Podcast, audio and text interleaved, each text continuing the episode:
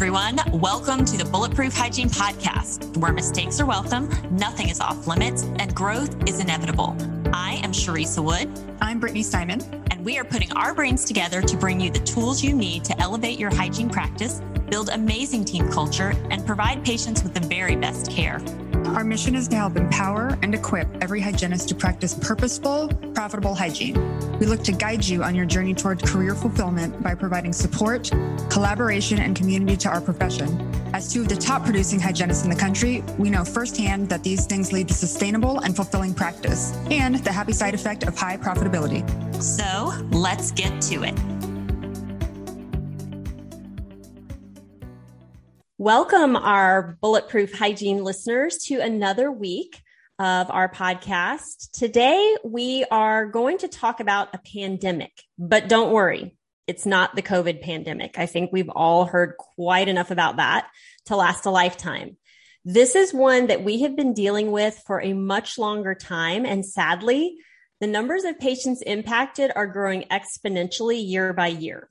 This is a pandemic that we can actually make a big impact on, and it's that of diabetes. We want to dig into how we as hygienists can influence, support, and treat our patients with diabetes to bring better quality of life outcomes and facilitate total health and wellness. So I think a lot of today will be a review for us. Obviously, we've all been educated on diabetes and the correlations and um, what we need to know. But sometimes, you know, we get so busy and focused on all the little things that we have to do that, you know, some of these details kind of slip. So we want to do a refresher um, and just kind of take a deep dive today. So to get our brains around the breadth and depth that the role of diabetes can play in our practices, I want to just start with sharing some statistics. And these stats come from the CDC as of 2020 um, in the National Diabetes Statistics Report. And it says that 34.2 million Americans, just over one in 10, have diabetes. And then 88 million American adults, approximately one in three, have prediabetes. So this is extremely prevalent in our country. And according to the American Diabetes Association, half of Americans 65 and older have prediabetes, which means that nearly 25 seniors are at risk for developing type 2 diabetes. 25 million. 25 million seniors. You said 25 seniors. I just wanted oh, to yeah. thank you for that. That's a big difference. 25 million. Yes. Thank you. Um, and just as a refresher, I want to review um, the differentiation between type 1 and type 2 diabetes. Um, you know, the two main types, um, 1 and 2, in type 1, which used to be called juvenile onset or insulin dependent diabetes, the body completely stops making insulin. So people with type 1 diabetes must take daily insulin injections or use an insulin pump to survive. Um, this form of diabetes usually develops in children or young adults, but really can occur at any age. Type 2 diabetes, which used to be called adult onset or non-insulin dependent diabetes, is when the body produces insulin, but the cells don't respond to the insulin the way they should. So this is called insulin resistance. And in response to this insulin resistance, the pancreas should make more insulin. But in the case of type 2 diabetics, this doesn't happen because these two problems, insulin resistance and trouble making extra insulin, there's not enough of an insulin effect to move the glucose from the blood into the cells. So type 2 diabetes is more likely to occur in people who are over the age of 40, overweight, and have a family history of diabetes. Although more and more younger people, including adolescents, are developing type 2 diabetes. So why are we talking about this today? Well, we know that research has been really clear in showing a bidirectional relationship between periodontal disease and diabetes, which we're going to really get into shortly. But for the sake of understanding the needs of our population, let's remind ourselves of the latest stats on perio from the CDC that say that half of American adults have some form of periodontal disease. Mind you, this is from a study done from 2009 to 2010. We're 11 years past that now. And I think we would all agree, based on what we're seeing in our chairs every day, that the numbers are actually higher. In fact, in 2016, the Surgeon General reported that 80% of adults have gum disease. a fact echoed by nearly every medical and dental organization out there. In fact, there is so much gum disease in the world that in 2010, the Guinness Book of Records listed periodontal disease as the number one disease affecting mankind. So these are crazy stats. And when you look at the prevalence of these two conditions, we need to take into account the bidirectional relationship that exists between them. It really just makes a whole lot of sense that we have to look at the big picture. Far too often, I honestly meet patients that are diabetic that have no idea that periodontal disease is a comorbidity that can directly impact maintaining a healthy blood sugar level, having a strong immune system, or preventing other systemic diseases. And I'm not kidding. Like this has happened multiple times where I'll have a new patient come in and we're going through their medical history and they, you know, share that they're type two or type one diabetic. And, you know, we'll start talking about correlations between oral health and diabetes. And I have had multiple patients that have never heard before that, you know, you're prone to having periodontal disease or periodontal disease can impact your blood sugar levels. And it, it, to me, it's a disservice that's being done by physicians as well, that they're not sharing and, and kind of checking in on the patient's dental health. Um, but you know, we kind of take that as just, we know that. So that's a fact and everybody knows that. But I have run into so many patients that don't. Um, so today we really want to talk about how to educate our patients on the relationship and help them take ownership and control over their health from a big picture viewpoint. So there was an article that came out in 2003 from Dentistry, Dentistry Today, and it stated that the relationship between these two maladies appears bidirectional insofar as the pres- presence of one condition tends to promote the other, and that the meticulous management of either may assist treatment of the other. Both diabetes and periodontitis can stimulate the chronic release of the pro inflammatory cytokines that have a del- deleterious effect on periodontal tissues. The chronic systemic uh, excuse me, the chronic systemic elevation of pro-inflammatory cytokines caused by periodontitis may even predispose individuals to the development of type 2 diabetes. And I want to say that again because that's really important information. The chronic systemic elevation of pro inflammatory cytokines that's caused by the presence of periodontal disease may even predispose individuals to the development of type 2 diabetes. So I think the role we play is so, so important in really helping patients understand what the weight of happening, what the weight of what is happening in their mouth can cause in other areas of their bodies. We know that mechanical treatment of periodontitis through scaling and root planing or surgical therapy, when combined with short term administration of therapeutic levels of tetracycline type antimicrobials, can temporarily improve glycemic control in diabetic patients, especially in those with advanced forms of periodontitis and poor glycemic control before treatment. So knowing all of this, the question is, how do we as hygienists help our patients understand and take their oral conditions seriously? And I think the first thing we have to do is bring credibility to ourselves by sharing what we know and asking really great questions.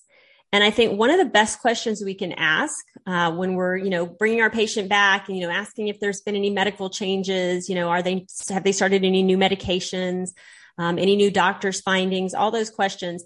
I think when we discover or know that a patient is diabetic, that we ask, what was your last A1C and when was that taken? Because that's going to tell us a couple things about the patient. It's going to tell us if the patient is regularly seeing their physician. And it's also going to give us a clue to their level of awareness of their diabetic condition. I also like to ask if they monitor their blood sugar levels at home, because again, this is going to give you an idea of how concerned they are about their own health and if they are active or passive in that. Um, you know, I find that, you know, you have those patients that are like, Hey, what was your last A1C? And they'll tell you. And then when you say, when was that taken? They're like, well, I haven't been in a while. That was a year ago. So you've got to dig and ask a few more questions instead of just asking what the last A1C is, because we know patients aren't always forthcoming with all of the information. Um, but it helps us really kind of gain where they're at on the spectrum of caring for themselves and the awareness that they have. So when we ask these questions, it also tells the patient a few things about us as a provider. It tells us that we understand diabetes and the metrics that are important, um, that we're concerned about their total health, and that we know what we're talking about, which is so important in bringing trust and confidence. So I want to just kind of dig into A1C, give us all a refresher and know what's considered normal versus when we should be concerned. So um, the A1C is a, we know is a blood test that helps determine if your diabetes management plan is working well. Um, both type 1 and type 2 diabetics take this test, and it's done typically every two to three months to find out what your average blood sugar has been. Um, you may also hear this test called um, glycosylated hemoglobin, glycohemoglobin, hemoglobin A1C, and HbA1c. They're all the same thing, but most commonly you're going to hear the A1C. Um, essentially, this test can tell how much sugar is in the bloodstream by looking for proteins or hemoglobins. And when glucose or sugar enters the blood, it binds to the protein in the red blood cells. This binding creates glycated hemoglobin, and the more sugar in the blood, the more glycated hemoglobin. So it's important to test your blood sugar levels throughout the day. However, an A1C test gives you a bigger picture with a long term average of those blood sugar levels. It really determines your average level of blood glucose over the past two to three months. So it gives you a better picture of just looking at one single day, or, you know, if you've been really good for one week and being like, yeah, things look really good.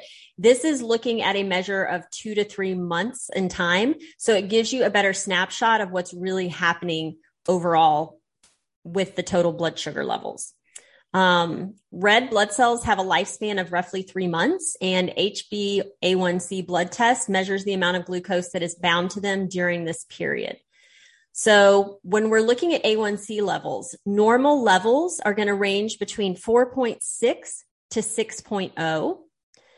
Pre-diabetes, which is warning that someone may develop type 2 or have the beginning of onset of type 1. These are this is kind of the insulin resistant people.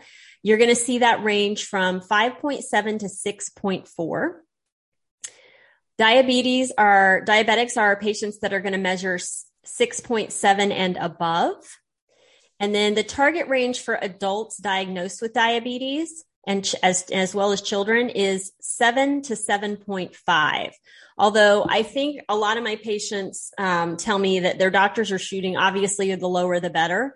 Um, you know, I have a patient who's kind of been maintaining at seven for a while. And every time he's like, yeah, we're really working. We're trying to get it lower. Um, but you know, it, it's helpful to, you know, obviously you can Google the A1C levels and, and kind of print that out and keep that on the inside of your operatory, um, cabinet just to kind of reference that. Um, until you're really comfortable with kind of knowing where those levels are as you're asking those questions. So when we're asking about patients checking their blood sugar, we should know um, what that looks like too. We know that the levels we're looking at, if they're taking a flat, a fasting glucose level, normal readings for non-diabetic person is going to be 70 to 99 um, milligrams. And the recommendation for someone who is diabetic, you want to see that range between 80 and 130. If they're checking their blood sugar within two hours after a meal, the normal reading for non diabetics is going to be below 140 milligrams. And the recommendation for someone who is diabetic will be below 180 milligrams. So let's talk a little bit about the difference between high and low blood sugar. So we know high blood sugar is hyperglycemia. Um, if your blood sugar levels are chronically higher than normal, then this is referred to as hyperglycemia. This is a common issue for those suffering from diabetes, obviously. The condition can also affect pregnant women who have gestational diabetes and occasionally those who are severely ill. Um, people who've suffered a stroke, a heart attack, or had a really severe infection. So some symptoms of hyperglycemia include increased thirst, hunger, frequent urination, headaches, fatigue, blurred vision, and issues with concentration and or thinking. If severe hyperglycemia is left untreated, the condition can lead to organ and tissue damage as the excess glucose present in the body can make it difficult for the organs and cells to function correctly. The disorder can also impair the immune system response in the healing of wounds and cuts. And we know this. This is why our diabetic patients can sometimes really struggle with healing post therapy or per- post surgery. So this is why blood sugar le- levels are so important and was we and why we as providers really know where those are at and understand those before we perform therapy. Other severe symptoms of hyperglycemia include nerve damage, visual issues, kidney damage, and blood vessel damage. Mild hyperglycemia, depending on the cause, will not typically require medical treatment. Most people with this condition can lower their blood sugar levels sufficiently through dietary and lifestyle changes. Those with type 1 diabetes will require the administration of insulin, usually via injection, while those with type 2 diabetes will often use a combination of injectables and oral medications. So let's switch over to what is low blood sugar, hypoglycemia. And this is important that we recognize this as well because you don't want a patient having an issue like this in the operatory and you need to know how to help them if that's the case. So hypoglycemia is a condition wherein blood sugar levels are too low. This condition affects a number of diabetic people when their bodies do not have enough glucose to use as energy. Hypoglycemia is commonly the result of taking too much of the medication prescribed to treat diabetes, eating less than expected, exercising more than normal, or skipping meals. So some of the symptoms of hypoglycemia include a pale face, unexplained fatigue, hunger, excessive perspiration, skin tingling, headache, trembling in hands and other body parts, blurry vision, and rapid heart rate. So the key to treating low blood sugar is to eat something rich in carbohydrates, such as a granola bar, piece of fruit, um, drinking some fruit juice, having some cookies. Um, if you begin to show any of these above mentioned symptoms, those who have low blood sugar are often aware of this and will tend to carry something to eat on them in case of a hyperglycemic episode. And I feel like most of us will have, you know, some sort of snacks in our in our practice. Um, I know we have a little cafe when patients come in um, that we have some of those, you know, granola bars and uh, protein things and um, pretzels, those kind of things that we could quickly get to them if patients are having an episode. Hey, Bulletproof Hygiene listeners, we have some big, exciting news. We are proud to announce that our 2022 summit is happening in Nashville, Tennessee, June 3rd and 4th. Come join us for a weekend of growth, learning, and collaboration. We'll be taking deep dives into team culture, leadership, hygiene systems, and patient care and education that bring fulfillment, career success, and practice profitability.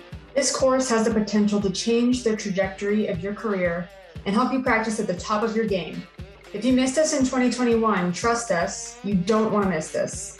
Visit bulletproofsummit.com to get all the details and reserve your spot. We can't wait to see you there. So we know what levels should be and can ask more questions of our patients when they are sharing their information. And as we ask, we can gauge how invested a patient is in their health and awareness of their condition. I find that many of my diabetic patients aren't aware of the impact that diabetes can have on their oral condition and vice versa. And it's really, really crazy to me. So I recommend spending some time explaining the correlations so your patients will understand why you are making the recommendations you are and to help remove shame and blame. And this, you know, we talk about this all the time and I think it's really important. You know, we've got to understand that a patient is coming in with an existing systemic disease already, right? Um, there is unfortunately, I think, just culturally kind of some shame and blame involved with diabetes sometimes. And, you know, oh, you're not managing things well. You know, you're struggling with your diet. You're, you're having too much sugar. Um, you know, there's a lot that can go with that. And I think equally, sometimes patients leave with a feeling of shame and blame from, you know, the practice feeling like, oh, you didn't floss enough. You're not doing enough home care. You're not doing enough. You're not following the, you know, the recommendations. And, you know, that's, I don't think that's any way to empower someone is for them to, you know, to just kind of get on them like, Hey, you're not doing enough. Because in the Department of Diabetes and Periodontal Disease, sometimes the patients can do everything right and there's still a, an issue. So I think we have to remove the shame and blame. And we can do that by really helping them understand how these two issues correlate. Yeah. And I think, you know, if our end goal is to motivate the patient to have better health and we're willing to come alongside them and kind of do whatever it takes alongside them to get them there, then like the shame and blame has to be gone. And if and if our end goal is to get them to be as healthy as possible, then we have to consider like, okay, what in the process can I do to make it the most likely outcome that that's going to happen. Like anytime someone tries, to think about in the past, anytime someone has tried to shame you or manipul- manipulate you or, um, you know, scare you, use fear tactics, whatever, like those are not the effective things that have brought about actual change in anyone's life. Like probably it works in some cases, but clearly not if we have this ongoing relationship with these patients who have a health condition, you know? Right. And like, you know, Sharissa just said, in, in, really almost any disease process like there is we know this just just like with periodontitis like there is a portion that is influenced by genetics. There's a portion that's influenced by the person's home care habits and their stress level and immune health and all the things you know local factors everything right? So we it's not completely in that patient's hands. Like it's it's never completely in anyone's control even ours. So it's like if we are projecting that onto them like you should have controlled this. You you you have to do this. You have to like it's not going to make a difference so we're not meeting our we're not we're not getting to where we want to be with the patient we're not getting them to where they should be or where our goal for them would be right. right. anyway so there's no reason really to shame or blame and i think in healthcare it can be easy especially if you've been in it for a decade or so like to lose the empathy and just start kind of generalizing because we always are putting together all the pieces of the puzzle that we talk about constantly. So, like the piece of the medical history, the dental history, the person's experiences, their emotional health, all the all the things that they can come in with, their chief complaint, chief concern. We're putting together all those pieces of the puzzle, but I think the longer that you practice, the more you tend to impose other people's pieces onto all the patients, right? Like we, gen- we start generalizing because we see patterns. So really, really important that that we're aware of that. I find myself doing that sometimes, and I'm like, wait, th- this doesn't have to do with this person. This is from the past ten patients, maybe, but not specific to this person. And we've got to, you know, treat we treatment plan according to each person's specific needs and their specific presentation. So it can't be any different when we're making recommendations and educating the patient because it is specific to them. Yeah. Absolutely. And I think on the flip side of that, we've seen this a lot where we may not be the ones bringing shame or blame. The patient may come in with that already. Yeah. You know, yeah. Like they're already struggling. Cause think about it. How many times do you get a patient back in your chair and, you know, you're saying, how are you? You're asking about medical changes, anything dentally going on you've noticed. Um, and you know, it's like all of a sudden it's immediate confessional and they're like, so I just need to tell you I haven't been flossing. Mm-hmm. And they're like, they already have this like shame of like, I'm not doing what I should be doing. Like, I'm like, you're cool. It's good. Life happens. So I think they come in sometimes with their own shame and blame and their own weight of like, oh, I just can't do this. I can never do enough. I'm working so hard and it's just not changing thing. Or I had a patient um, yesterday actually who really tends to take great care of herself. Um, but yesterday, uh, she had some inflammation and some pocketing and some bleeding that we haven't seen before. And I just started asking questions. She's like, uh, you know, I'm usually so good about taking care of myself, but I've been some through some really personal like stress stuff in the past three months. And I just kind of haven't been taking care of myself and I can tell and I can feel it. And, you know, she didn't understand that, you know, stress like that can, can manifest in the mouth. So she was really kind of floored by that. But I think so many times patients come in with like, yeah, I haven't really done what I'm supposed to do. Life's been crazy. And, you know, I said this isn't about COVID and it's not, but COVID has made life exponentially more stressful for people, mm-hmm. you know? And so I think helping not only not creating shame and blame from our perspective, but helping take it off their shoulders.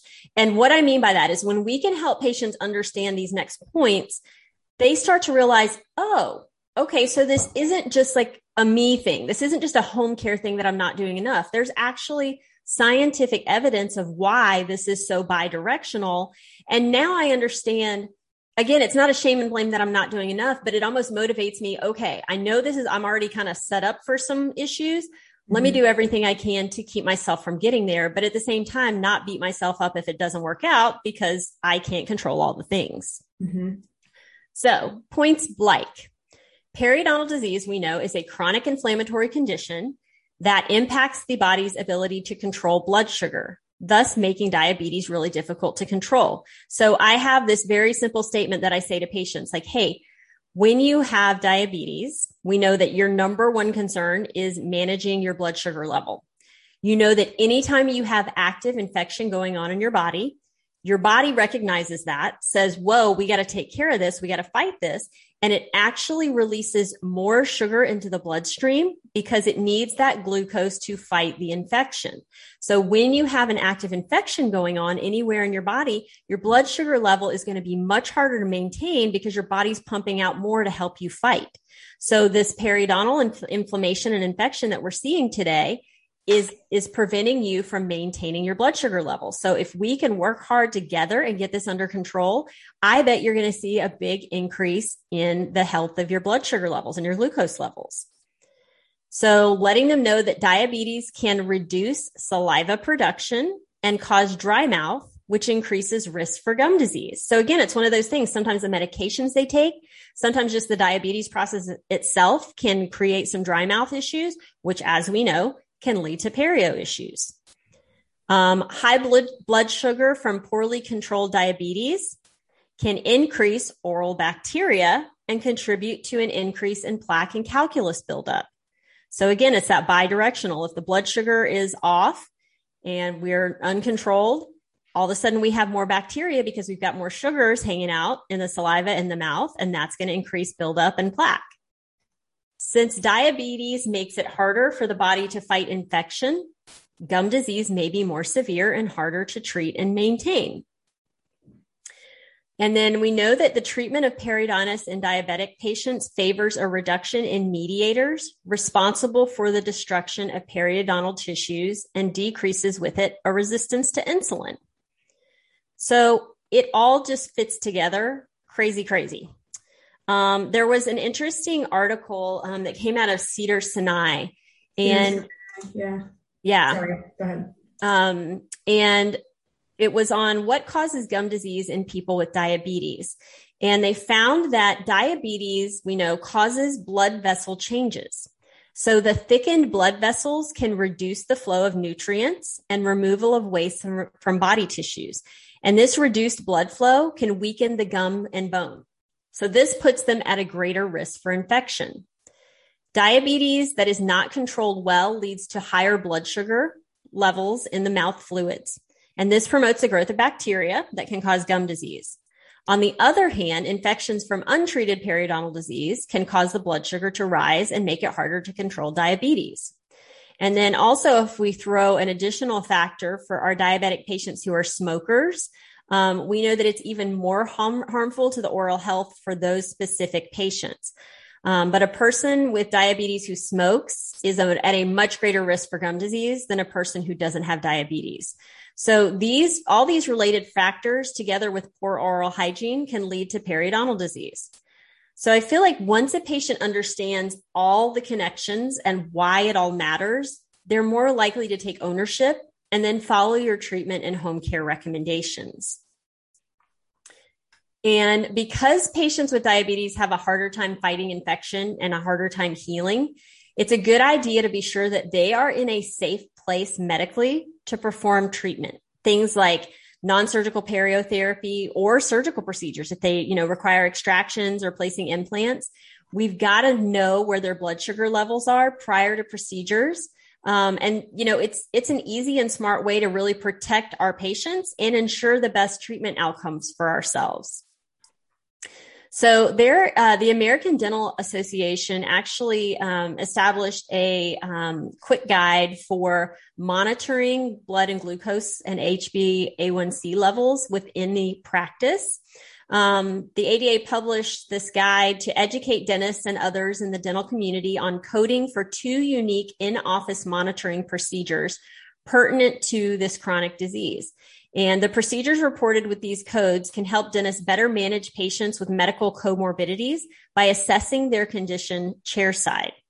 So if you're looking at what kind of equipment you might need for this, um, they the dentists are not expected to diagnose diabetes obviously you, you know that already but the by doing in office monitoring of patient blood glucose levels on an ongoing basis or immediately prior to treatment um, it's just a really smart thing. And you can really just utilize the finger stick measurement tools. Um, neither of the two CDT code entries specify the measurement tool used for the procedure. Um, selection of the appropriate tool is determined by the dentist. And there are federal regulations to consider. So laboratories and providers performing in office testing are regulated under the Clinical Laboratory Improvement Amendment of 1988, also known as CLIA. And the dental office may require a CLIA certificate of waiver in order to perform blood glucose testing using the CLIA waived t- test kits. Waived test kits typically include systems cleared by the FDA for home use. And providers providing patient testing with CLIA certificate of waiver must follow the manufacturer's instructions and perform testing only with test kits that have been assigned um, a CLIA waived status by the FDA. So if this is something that your practice thinks, you know, is a good idea and you want to look into doing this, then knowing what levels you need to look for is important. So a glucose level between 70 milligrams is the clinical definition below 70 milligrams, sorry, is the clinical definition of hypoglycemia, which is an alert level. And that means the patient is at risk of a hypoglycemic event during the procedure. Therefore, the procedure ought not to be initiated until the patient's blood sugar level is in the acceptable range. A glucose level over 300 milligrams could lead to, de- to delayed healing of the surgical site and severe infection. This suggests that elective surgical procedures be rescheduled and delivered when the patient's circulating glucose level is in the acceptable range.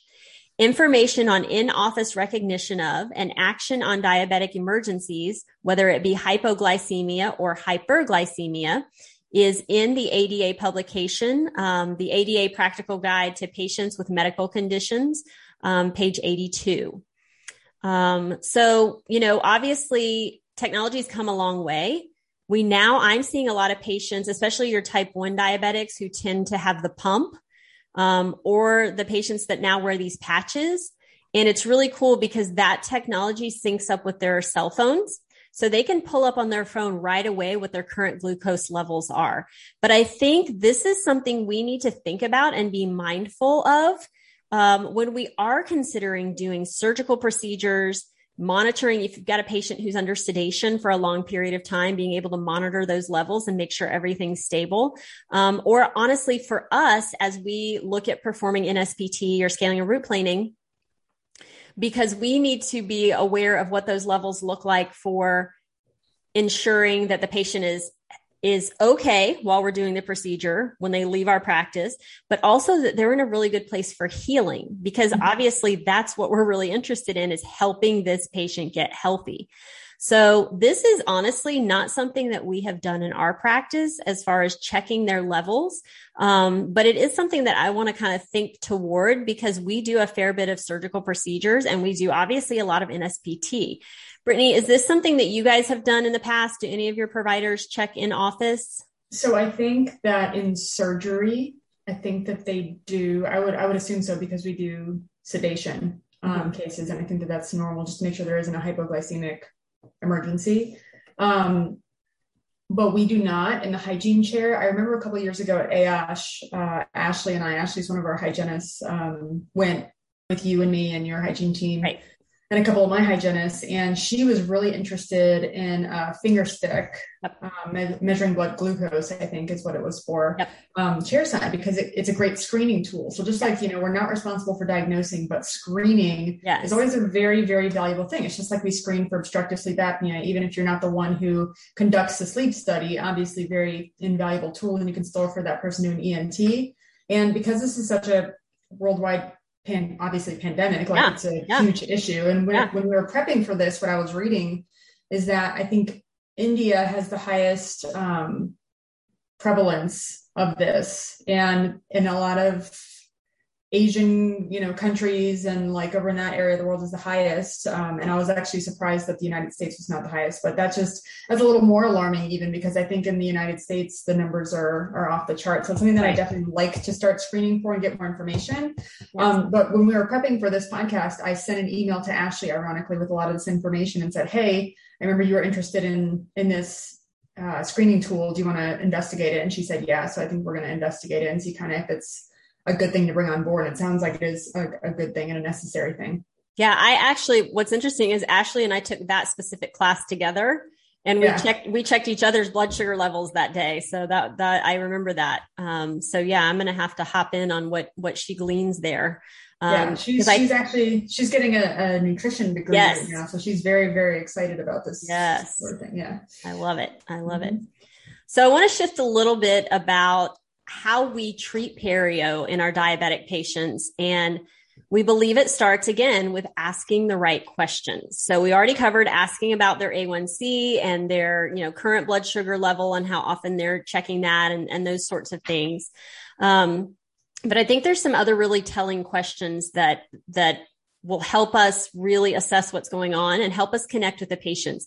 And questions are so important because it's not you talking. It's the patient talking.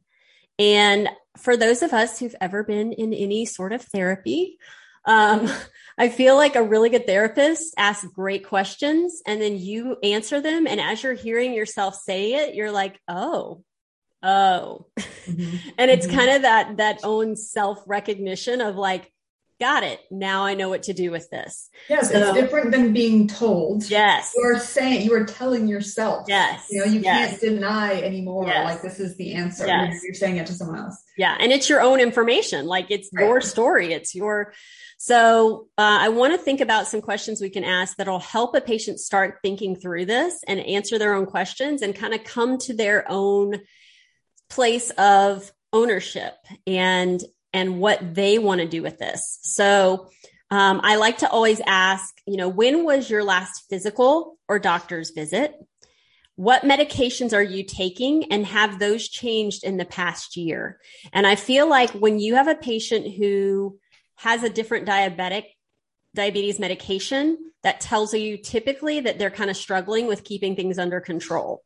And patients, you know, once you say, oh, you know, that's different than what you were taking last time, tell me about that. Mm-hmm. You know, they'll kind of share with you, yeah, well, we were having a hard time maintaining my maintaining my A1C or that one, you know, I was having a reaction to that one. And they start to talk more. And that tells you like, are they actively working with their doctor? Are they on top of this? Are they taking it regularly? Do they know what's going on? And that's really, really important because we know this that the patients that are more aware of what's going on and are more mindful of that are going to be more open to what we are presenting and trying to collaborate with them uh, then on. If they're not really invested and they're not checking their blood sugar and they're sometimes taking their medication, um, you know, not that we can't help them learn and grow, but they may not be as open to what we have to say. And that kind of tells us we've got a little more educating to do. Mm-hmm. Um, I like to always ask, and I ask all my patients this what's your current home care regimen? How many times a day are you brushing? Are you flossing? Are you using a water pick? Um, you know, that I like to ask that question before I ever even lean them back so that when I get them back and I see, if I see issues, I can correlate that to, you know, I know you shared with me things have been crazy and home care hasn't been as great. You know, I want to encourage you. Let's see if we can get back on track with that because obviously it's so important that we try to manage this biofilm for you because we know what an impact it can have on your blood sugar. Mm-hmm. Um, I like to ask if they see bleeding or feel tenderness when brushing or flossing. Again, that tells us, you know, and, and it tells them too when they're like, yeah, you know what, I have been noticing some bleeding. And we can share, you know, that's that's not a normal condition. And that tells us that's no pun intended, but that's a red flag. So let's let's get to the bottom of that. Um, are they experiencing dry mouth? Do they have any history of periodontal treatment or any family history of periodontal disease? And I always say to patients, like, I know it's not common dinner, dinner conversation to talk about, you know, periodontal disease, but sometimes patients do know, oh yeah, you know, my parents were in dentures in their 30s. And I know my, you know, my mom's been working with a periodontist for years because we know there can be that genetic predisposition sometimes. Mm-hmm. Um, and then definitely asking, you know, what sugar intake and processed foods been like for you lately? Um, because that is, has such a huge bearing, um, on, you know, what those glycemic levels look like and, and how they're managing things. And we know we see that, that impact on patients. You know, patients love it when I get in their mouths and I look around and things look amazing. And I'm like, do you have a pretty clean diet? They're like, oh yeah, I like do whole 30 and I rarely eat processed foods. And, and you can tell. So when you see, you know, that things are kind of out of control, it's important to ask like, Hey, what's dietary intake been like lately? So, and I think just getting, like I said, getting answers to these questions tells us a lot and making it more of a dialogue and a conversation gets them thinking about it and asking and understanding the, the, the, connections. And again, it just brings that ownership and awareness. So, you know, Brittany and I are always big fans of co discovery. So, whenever you're doing your assessments, whether it's periodontal charting, taking photos and showing those, showing the x rays, just getting your patient as involved as you can on what is actually happening, you know, letting them see the redness and the puffiness in the gums. I love the iTero scan because you can see it everywhere and, you know, really kind of turn it and show them all the angles so that they can see, oh, wow, I, you know, I can't see all the way back there on the buccal around the gums, but on the iTero I can. So just really helping them see and understand what's going on is so, so important. And since oral pathogens are especially dangerous in the presence of diabetes, we've got to talk about thinking about salivary testing. Um, and I would say at least annually on our diabetic patients to really monitor possible risk factors and be sure we're truly maintaining health. I think for so long, and honestly, with this epidemic of of uh, pandemic of diabetes, um, you know, it gets easy to be very reactive and be like, oh, now we have bleeding and inflammation and we got to treat this. But I would love to see us embrace the mentality of being proactive and really truly helping our patients maintain health. So not waiting until something happens and then being like, oh, let's see what's happening. I almost think proactively doing an annual salivary test or maybe even every six months um, to say, Hey, what do we have going on here? We want to make sure we don't have any risks that are going to put you, you know, put you at risk for having issues with the diabetes. Um, I think it's a great idea to do pre and post um, salivary testing just to ensure that we have had effective treatment. Um, and it's also just a really great motivator for patients to move forward with treatment and practice meticulous home care. Because when they see that report for themselves and they're like, oh my gosh, this is in my mouth. What do we need to do about this? I want to take care of this. And it also builds that um, resolve on the home care front to be like, I want to make sure this isn't coming back or, you know, this isn't repopulating. Um, I'm just going to throw this out there for our listeners. There's a new salivary testing company that's out that is super exciting. Um, it's it's really affordable. It's called HR5. You can Google it. Um, I think it's a transition we're going to make in our practice this uh, in the new year. Um, you know, I'm a big fan of Oral DNA, and we are going to continue to use that because they have some really great testing as well when it comes to genetics and HPV and um, all of that. But this HR5 is really looking for the um, high, the four high risk pathogens as well as FN. Um, and you know, if you go on their site, all the research is there, but they're finding that if we can eliminate those specific five pathogens, everything else is pretty much falls away because those are those are kind of the gangbusters those are the ones that run the show and the thing i like about it is it is much more economical uh, the fee is $68 to do a test. So a whole lot more practical for doing before and after tests and offering that to our patients more frequently. So check that out. Um, obviously, we know that frequent recare care intervals are imperative. And again, when the patients understand the why behind it all, they're better about keeping those appointments. Because Brittany, how many times have we had patients say like, I have to come see you three months forever?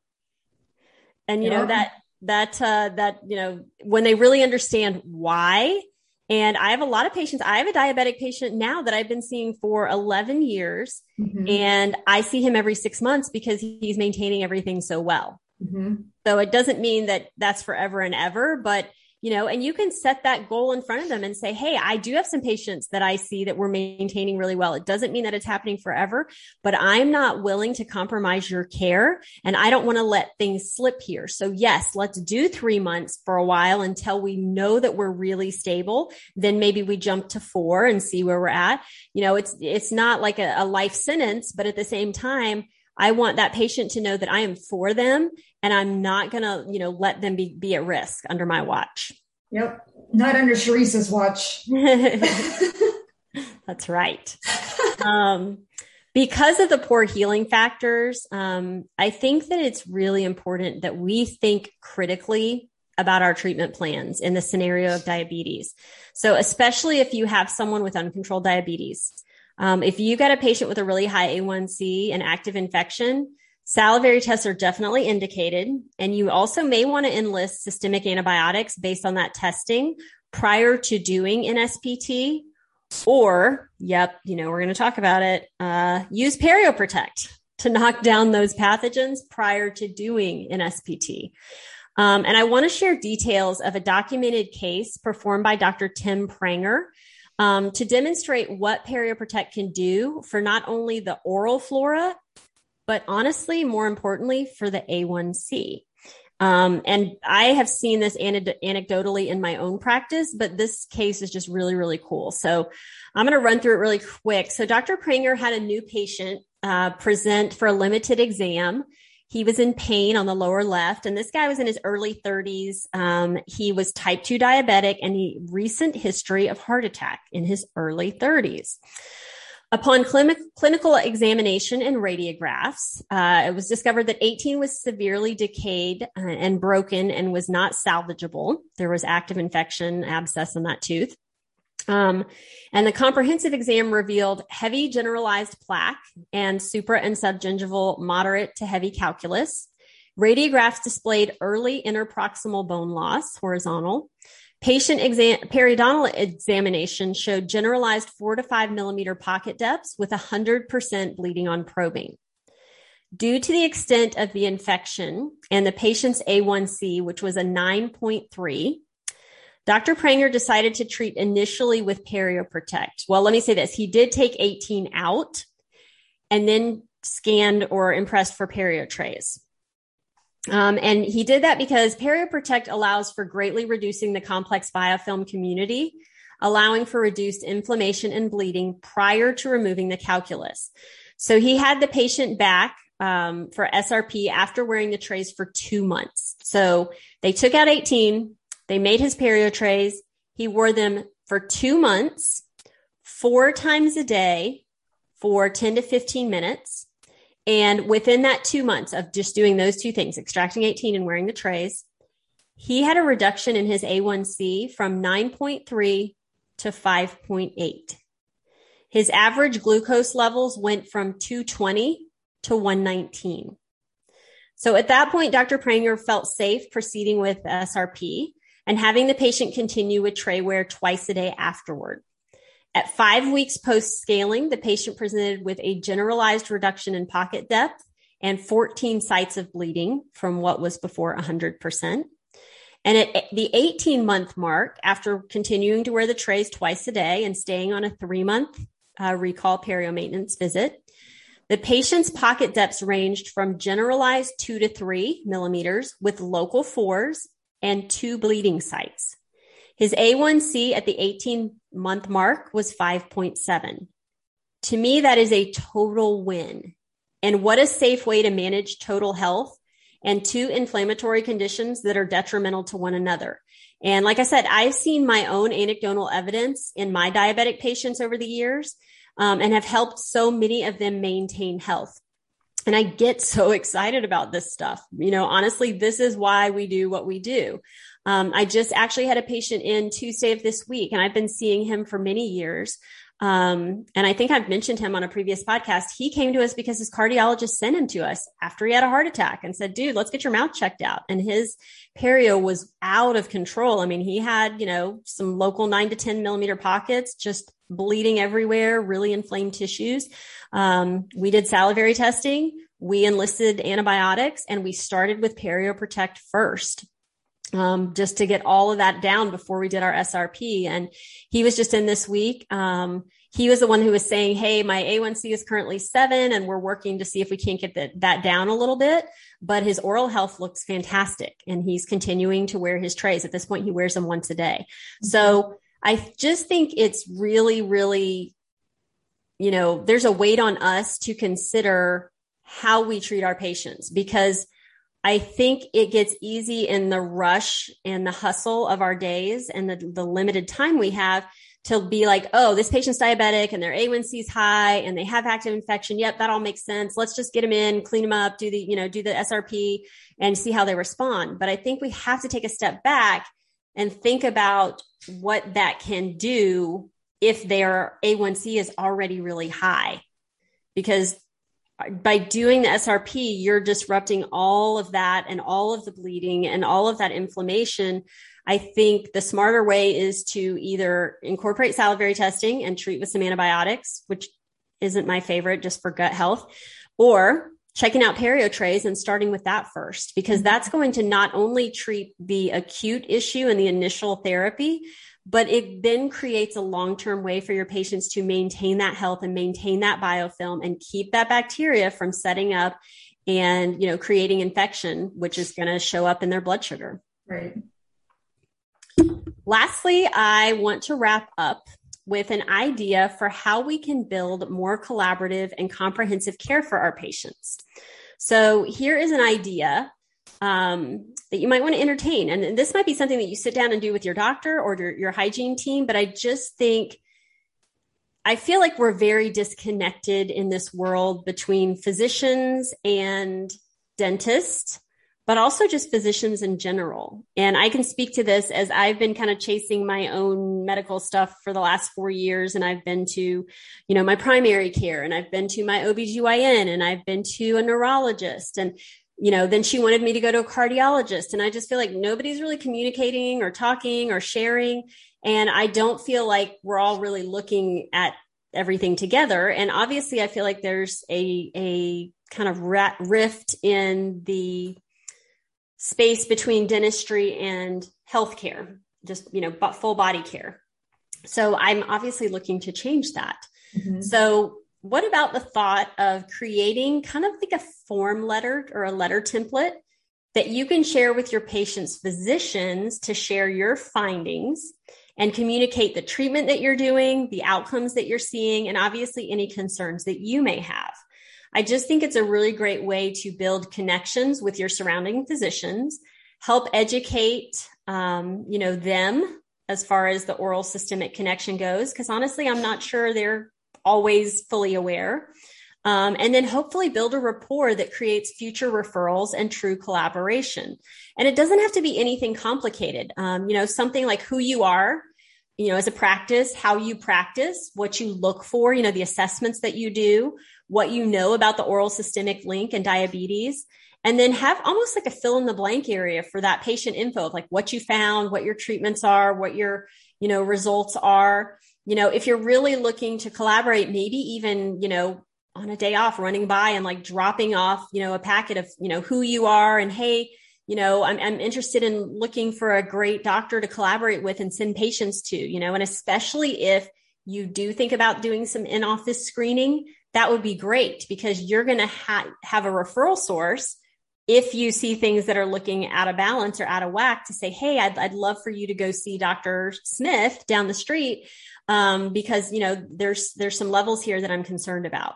So I think it's just taking it full circle and being as comprehensive as we can be. And I think when we do that, patients really do appreciate that. They they want to feel taken care of, and that's the whole reason that we're here. Yep.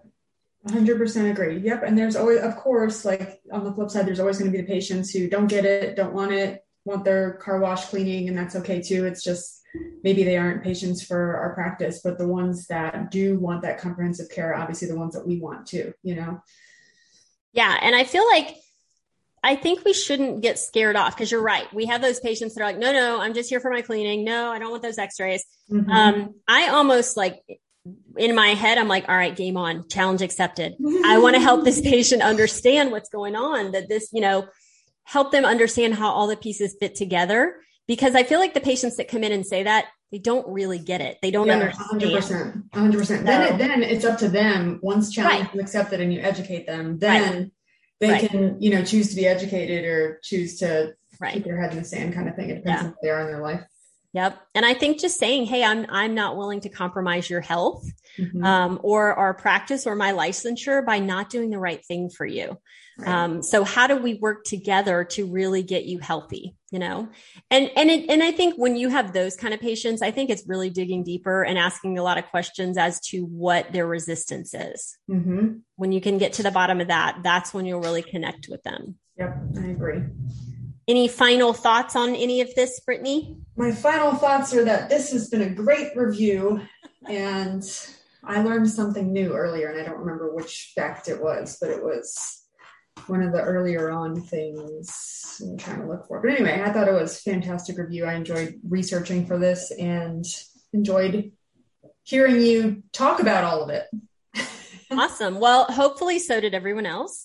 Um, in that vein, uh, if you're already part of our Mighty Network, you know, give us a shout out. Let us know what you're doing. What, you know, what's working for you in your practice when it comes to seeing diabetic patients and treating them.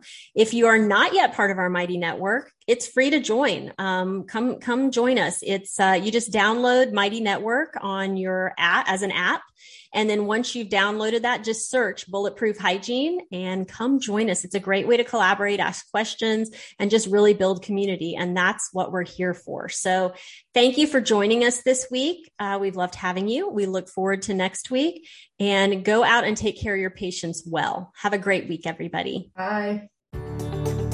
Thanks for joining us for this episode of the Bulletproof Hygiene Podcast. We hope you've had as much fun as we have. Don't forget to click subscribe for a lot more where this came from. We appreciate your support and promise to keep the hygiene gems coming. Keep track of upcoming Bulletproof Hygiene events by visiting bulletproofhygiene.com or download the Mighty Networks app and search Bulletproof Hygiene to stay connected. We want to hear from you.